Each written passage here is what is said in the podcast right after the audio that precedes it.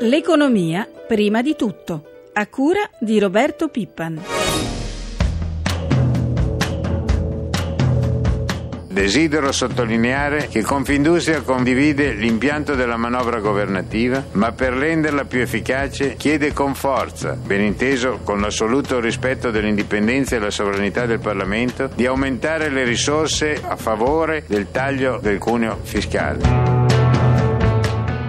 Era il presidente di Confindustria, Squinzi, che ieri è tornato a commentare la legge di stabilità all'Assemblea dell'ANCI, l'Associazione dei Comuni d'Italia, a Firenze, ma ne ha parlato anche in Parlamento a Roma. Buongiorno da Vittorio Cota e saluto subito l'inviato del giornale Radio Rai, Luca Patrignani. Buongiorno Luca. Buongiorno da Firenze. Dunque, con la legge di stabilità immagino al centro dei commenti.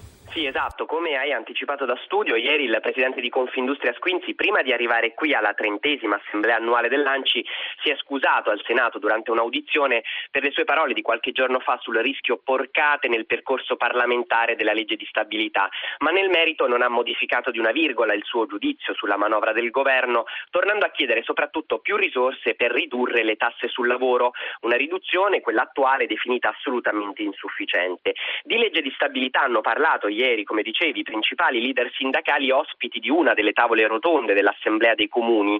Il giudizio resta molto negativo. Chiedo allora alla regia di lanciare il primo contributo. Sentiamo cosa ha spiegato la leader della CGL, Camusso. Abbiamo chiesto e chiederemo al Parlamento di cambiare profondamente la manovra perché pensiamo che la legge di stabilità non abbia in sé un principio di equità, che dedichi troppo poche risorse al lavoro, alle pensioni, alle persone che hanno bisogno. Io credo che sia questo il pericolo di un dibattito parlamentare che non sceglie verso dove indirizzare le risorse fondamentali della legge di stabilità. Luca, però non si è parlato solo di stabilità, di legge di stabilità, ci sono state anche le preoccupazioni dei comuni su fisco e welfare. Certo Vittorio, intanto Lanci dà un giudizio tendenzialmente più positivo della manovra, perché ha spiegato in questi giorni il Presidente Fassino a giudizio dei comuni per la prima volta questa legge di stabilità non è fatta solo di tagli e tasse, ma restano più in generale molti timori dei sindaci eh, che sono alle prese ormai da anni con forti riduzioni delle risorse finanziarie che mettono a rischio l'erogazione dei servizi sociali essenziali. Di questo si è molto discusso ieri, i nuovi possibili modelli di welfare locali sono stati uno dei temi centrali di questa assemblea di questo ha parlato anche il Presidente Squinzi che ha invitato i comuni a collaborare con le aziende per cercare dei modelli alternativi e ha avvertito la politica dicendo non tutto il costo di questa crisi si può rovesciare su famiglie e imprese. Ma soprattutto i sindaci sono ora molto preoccupati per la confusione sul sistema di tassazione degli immobili, non solo per la nuova tassa che partirà dal 2014, ma anche per la seconda rata dell'IMU di quest'anno. L'ANCI chiede certezze sulle risorse sostitutive che lo Stato dovrà versare nelle casse dei comuni. Il ministro degli affari regionali del Rio qui a Firenze ha garantito che il governo cerca di trovare la quadra per finanziare anche la cancellazione della seconda rata, anche se ha ammesso che le soluzioni ancora non ci sono. Infine un altro tema, quello della riduzione dei centri di spesa locali, pensiamo anche alle municipalizzate, un tema evocato dai leader sindacali ospiti dell'Assemblea. Sentiamo il leader della Will, Angeletti. Non c'è nessun paese europeo e probabilmente non c'è nessun paese al mondo che a parità di popolazione abbia tanti comuni come l'Italia. La prima questione da porci è che bisogna ridurre quant- i livelli di decisione politica perché questo distrugge ricchezza. Bisogna ridurre il numero dei comuni. Va detto che su questo punto non c'è una chiusura diciamo, pregiudiziale dell'ANCI. L'ANCI ha confermato la volontà di collaborare a forme di semplificazione e accorpamento amministrativo, sia pure con un percorso condiviso. Se da studio non ci sono altre domande, da Firenze vi restituisco la linea. Grazie Luca Patrignani, che buon lavoro. Parliamo ancora di legge finanziaria, di ex legge finanziaria. Sono iniziate le audizioni in Commissione Bilancio di Camera e Senato per approfondire con le parti sociali i singoli aspetti della manovra. Abbiamo ascoltato la posizione del numero uno degli industriali. Ieri è stato sentito dai parlamentari anche il presidente di Rete Imprese Italia, che rappresenta le cinque organizzazioni nazionali delle piccole e medie aziende. Ivan Malavasi, che saluto. Buongiorno Presidente. Buongiorno a lei, grazie dell'invito. Allora, qual è il vostro giudizio sulla legge di stabilità, quello che ieri ha espresso ai parlamentari in Commissione al Senato?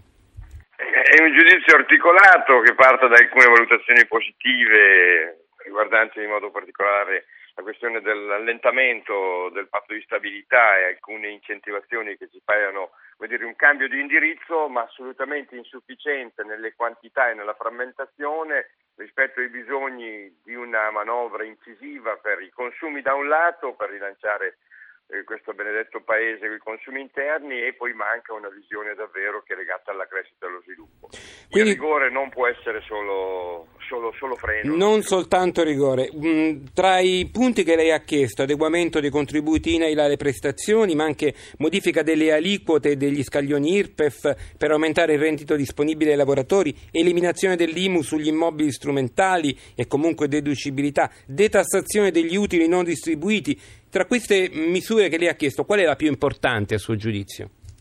Sicuramente quello che interviene sul lavoro, sul costo del lavoro, sia per i lavoratori, quindi cuneo fiscale, ma sia per le imprese attraverso la riduzione o delle aliquote o in modo particolare una significativa alzamento della eh, base imponibile attraverso l'IRAP che incide pesantemente sul costo del lavoro. E lo scandalo di questi benedetti capannoni che sembrano palazzi di valore immensi, in realtà sono gli strumenti che ci servono per lavorare non diciamo che non vogliamo pagarla, ma che non sia neanche detraibile, credo che sia davvero una vergogna.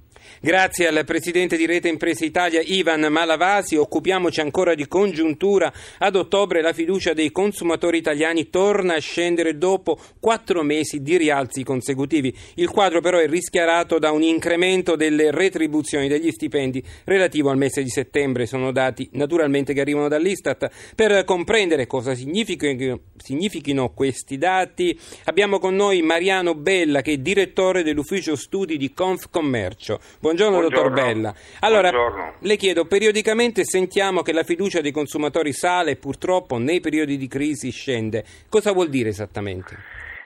Nostro avviso qui abbiamo un, un, caso particolare, la fiducia stava salendo perché c'era stato il rinvio dell'IVA e il rinvio della prima rata dell'IMU sulla prima casa, quindi tra giugno e settembre c'era questo incremento del capitale fiduciario. Poi è successo dal 25 settembre al 1 ottobre eh, che c'è stato un po' di baraonda politica e soprattutto l'incremento, l'incremento del punto di IVA. E quindi questo capitale fiduciario purtroppo è andato largamente, largamente perso questo è un brutto segnale proprio per, quelle, per quei timidi eh, spunti di ripresa che sembravano, che sembravano, esserci e che ora sono messi in discussione. Dovrebbe essere un monito ecco, proprio per, per i parlamentari, per le istituzioni, per capire che esiste una forte sensibilità delle famiglie anche delle imprese rispetto a incrementi della pressione fiscale. Ecco, però diciamo che molte catene, molti negozi hanno assorbito l'aumento dell'IVA riducendo un po' i prezzi. A lei risulta anche questo? Temporaneamente i buoni propositi vanno bene e ci si, sta, ci si sta approvando, ma è difficilissimo che ci si possa riuscire. Pensiamo all'area del, del, dei carburanti, dell'energia Purtroppo lì i trasferimenti ci sono stati, ma è assolutamente naturale, i margini delle imprese sono estremamente compressi. È ovvio che eh, questa, questa, imposta sia traslata su tutte le famiglie. D'altra parte, se fosse tenuta dal settore della distribuzione, produzione e dell'agricoltura, diciamo dalla filiera produttiva nel complesso, non andrebbe a colpire 25 milioni di famiglie, ma andrebbe a colpire 15 milioni di famiglie. Ecco, non è che cambierebbe molto. Alla fine si tratta sempre di un trasferimento di risorse tasche dalle tasche del settore privato al settore pubblico. Voglio ricordare agli ascoltatori che lo sanno già, ma è meglio ricordarlo perché magari lo sentono anche i politici, è che vale un miliardo di gettito aggiuntivo, quindi un miliardo di tasse in più per il 2013, ma 4 miliardi per il 2014. Nel momento in cui diciamo che tagliamo il cuneo fiscale sul lavoro, abbiamo già però aumentato l'IVA di quasi il doppio. Quindi per concludere, voi continuate a puntare su questo taglio dell'IVA che quest'IVA è scattata, però fino all'ultimo sarà possibile intervenire a vostro giudizio per ridare fiato ai consumi? Sì, ma a questo punto diciamo, non, non, vogliamo fare guerre di religione. La cosa importante è che nel 2014 complessivamente il carico fiscale, oggi incompatibile con qualsiasi ipotesi di ripresa, debba diminuire, che sia l'IVA, che sia l'IRPEF, che sia qualche altra cosa, ma il carico fiscale complessivo, complessivo, tutte le imposte, tutti i tributi, ecco, deve diminuire. E la legge di stabilità quindi va radicalmente cambiata nel suo iter parlamentare. Grazie a Mariano Bella, Grazie capo ufficio studi di Confcommercio, okay. 751 ed ora parliamo parliamo di mercato dell'auto che resta in profonda crisi. Io saluto e ringrazio per essere con noi il sottosegretario allo sviluppo economico Claudio De Vincenti. Buongiorno. Buongiorno, è professore, lo ricordiamo, di economia politica. Ha ricoperto lo stesso incarico nell'esecutivo Monti, l'incarico che ha dovuto svolgere nell'esecutivo Letta. Allora, mh, sottosegretario, il governo si è messo diciamo, al capezzale del mercato dell'auto italiano che continua a non ripartire. Quali sono gli obiettivi della consulta che avete varato ieri? Beh, l'obiettivo è prima di tutto eh, condividere con eh, le imprese che operano lungo la filiera dell'auto, dalla produzione alla componentistica fino alla distribuzione, eh, condividere eh, una analisi della situazione del mercato e quindi individuare insieme linee di intervento che possano eh, aiutare sia a potenziare la capacità competitiva del sistema italiano nel contesto internazionale, quindi anche la capacità di esportazione, sia consentire una ripresa del mercato interno.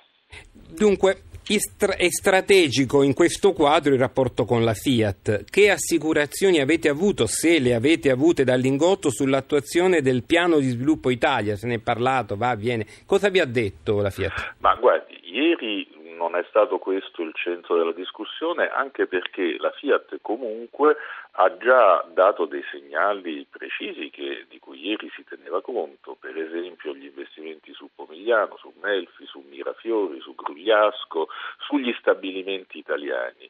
Questi sono dei segnali importanti che la Fiat eh, ha già dato e noi abbiamo recepito e quindi noi pensiamo che il piano Fiat eh, sia in corso di sviluppo, questo naturalmente è molto importante per ehm, riaprire una prospettiva per l'insieme della filiera. Fiat è il produttore italiano per eccellenza e quindi è chiaro che le sue decisioni strategiche sono molto importanti per tutta la filiera dell'auto. Eh, sottosegretario, c'è stata qualche polemica per l'assenza al tavolo dei sindacati?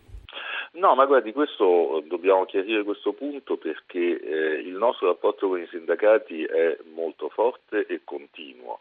Eh, un, questa che abbiamo parato è una consulta, non a caso si chiama così, perché è un organo di consultazione con, le, con gli operatori del settore, le imprese che aiuterà il governo a elaborare linee di intervento che poi però dovranno essere confrontate con tutte le forze sociali ed economiche interessate al settore, quindi in primo luogo con i sindacati.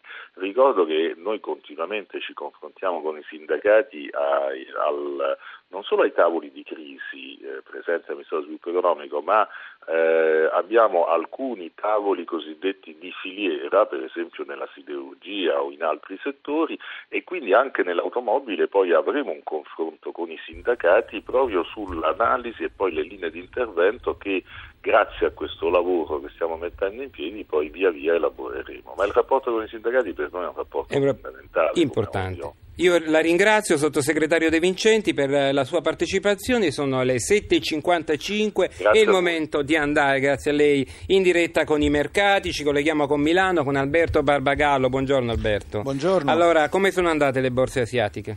Piuttosto male, l'indice Nikkei cede il 2,46%, Hong Kong meno 0,56%. I mercati asiatici non replicano la tendenza positiva vista ieri in Europa e negli Stati Uniti, ribasso in Oriente è deciso e piuttosto corale mentre continua a indebolirsi il dollaro. La borsa di Shanghai cede lo 0,94%, poco mossa Singapore meno 0,20%. Quali sono le previsioni per le aperture in Europa in quest'ultima giornata di, dell'ottava, come si dice? Eh, per, oggi, sì, per, oggi, si prospetta un avvio incerto, un po' debole delle borse europee. Ieri avevano rimontato dai tonfi di mercoledì, meglio di tutte è andata a Milano, più 1,28% il Fuzzi ieri, con buon progresso dei titoli finanziari. Adesso i future sugli indici sono tutti in lieve calo. Il livello dello spread BTP Bund, ieri il sorpasso con la Spagna, cioè. Sì, il, lo spread diciamo tra i BTP italiani e i bonus spagnoli è di 2 punti base, lo spread sul Bund tedesco di 238 punti base, tutto questo perché è risalito il rendimento dei nostri BTP decennali al 4,15%. E infine vediamo questo super euro che sembra non fermarsi nei confronti col dollaro. Sì, l'euro ha sfondato quota 1,38 dollaro ai massimi da due anni contro il biglietto verde 1,38,2, stanotte anche sopra quota 1,38,3. Tutto questo perché ci si attende una prosecuzione delle iniezioni di liquidità da parte della Federal Reserve per aiutare l'economia americana. Grazie ad Alberto Barbagallo della redazione di Milano. Per oggi abbiamo concluso. Ringrazio Francesca Librandi per l'assistenza al programma. L'appuntamento con l'economia prima di tutto lunedì prossimo con Luca Patrignani. Da Vittorio Cota a tutti. Buona giornata.